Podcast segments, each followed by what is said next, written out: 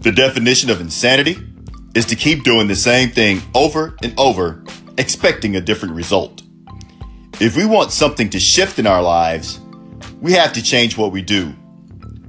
We cannot repeat the same routine day after day and expect to change. For something new to emerge, something different needs to be happening today, right now. We are habitual beings and tend to repeat the same patterns over and over again. We have to consciously break those habitual patterns to change our today and to change our tomorrow. Rise and shine. Get cracking.